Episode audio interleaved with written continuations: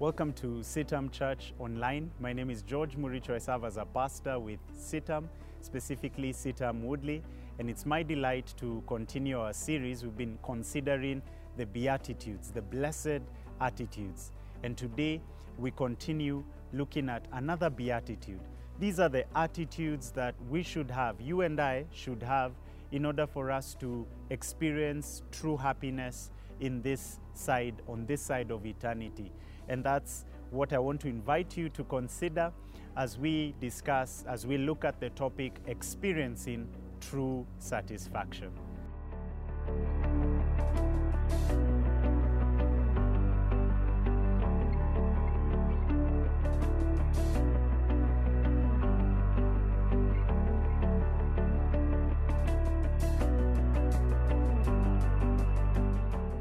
In the Gospel according to Matthew, we are given the first sermon that Jesus ever preached.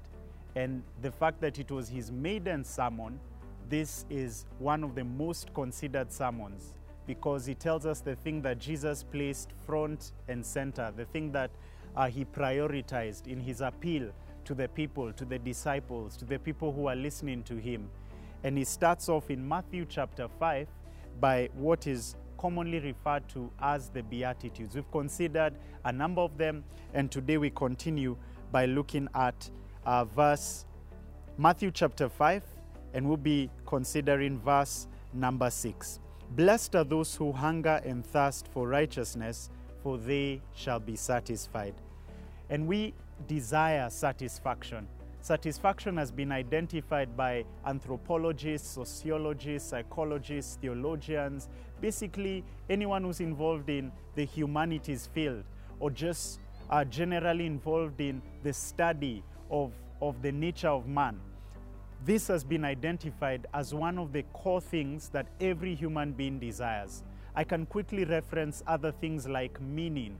Each and every one of us desires to have a sense of meaning in life. We desire purpose.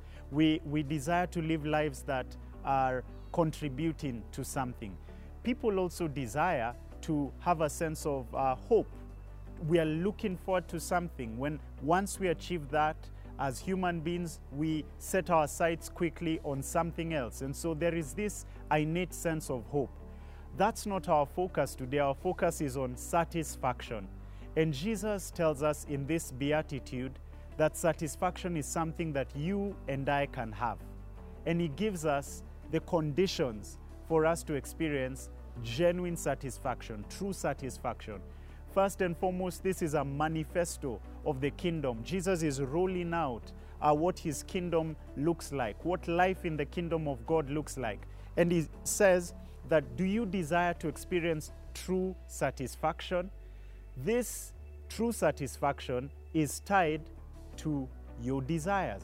It's tied to the things that you desire. And so verse 6 again tells us, blessed are those who hunger and thirst for righteousness, for they shall be satisfied. Satisfaction is a byproduct of something, or true happiness, as we've been considering in the Beatitudes. We have seen that true happiness is a byproduct of something.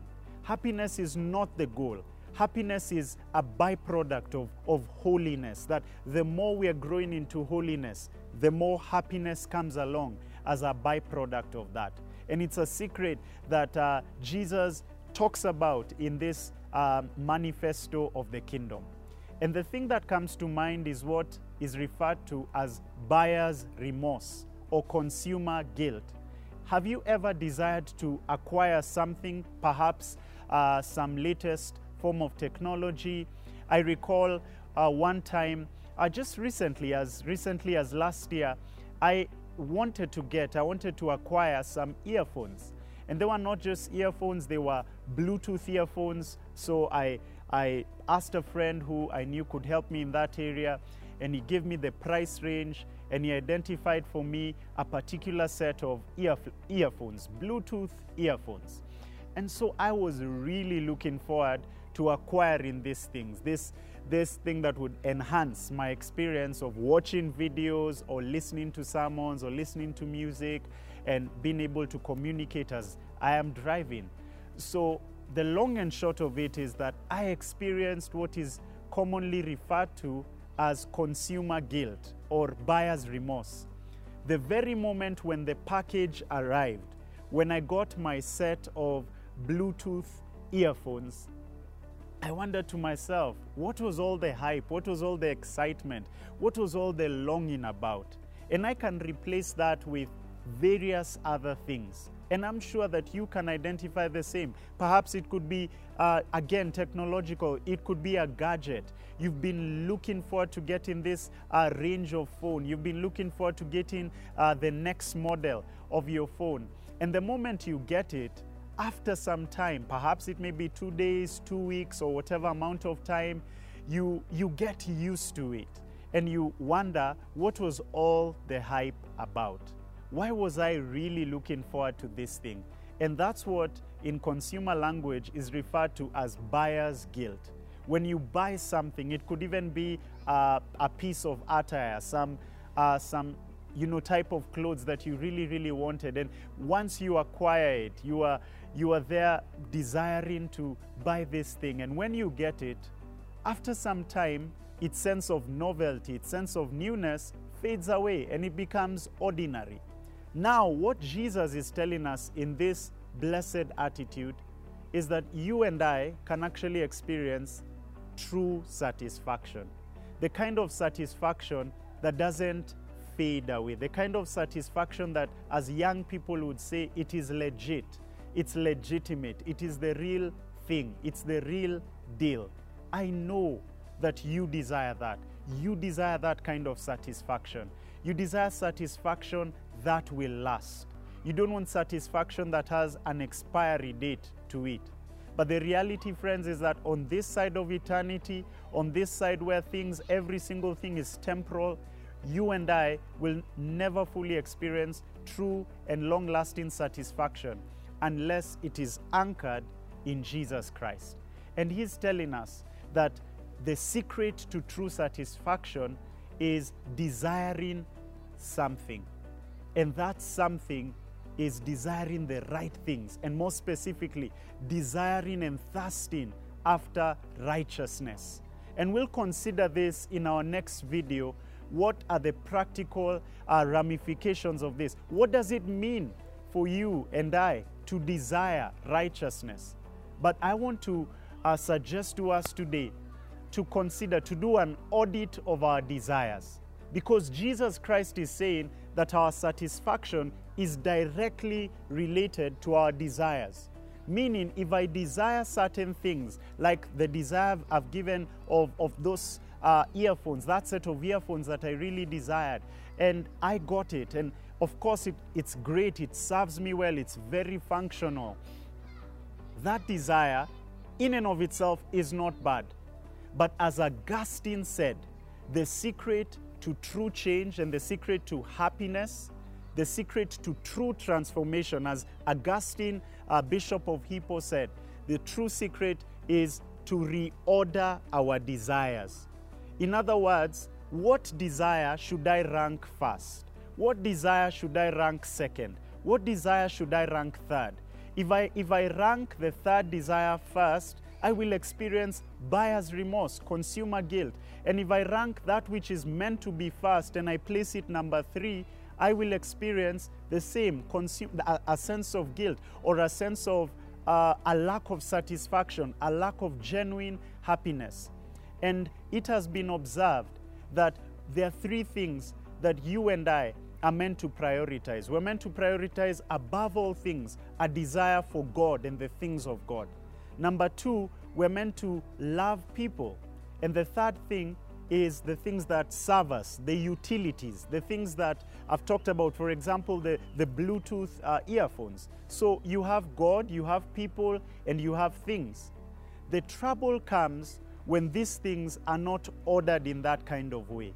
And if you reorder them differently, if you place things above people and above God, you will not have genuine satisfaction. I cannot have genuine satisfaction if I love things and I use God, and there's this sense of treating people as a means to an end. So I want to challenge us, challenge you who's watching this today, as you're doing an audit of your desires, the things that you desire. Is God top of the list? Is he there, the place of priority and preeminence? Or is he a distant third, where at the top of your list of desires are things, and instead of using things, you love things, and instead of loving people, you perhaps worship people or use people, and instead of worshiping God, you place him at a place of least importance. I don't know where your heart audit will take you to. When you do that heart audit, perhaps the Lord may lead you to a place of repentance, realizing that there are certain things that have elevated, there are things that have exalted, there are things that I love. Instead of using them, I love those things, and instead of loving people, I use people. Instead of worshiping God, there's this sense in which God is not priority. Today, Jesus is telling us, do you want to be happy in this life? Happiness is a byproduct of pursuing the right kind of desire, and it's a God desire, a desire for righteousness. We will examine this more in our next video, how we can actually pursue that righteousness. But for now, I want to leave us with the words of Jesus. Blessed are those, or happy are those, who hunger and thirst for righteousness, for they shall be satisfied. May you be satisfied as you hunger and thirst for the living God. May you know true satisfaction in this year, 2020, and even in the years to come, in the days to come. Thank you so much for watching CITAM Church Online today. I would love to hear your comments on our video, and I'd love for us to engage on our various social media platforms. God bless you.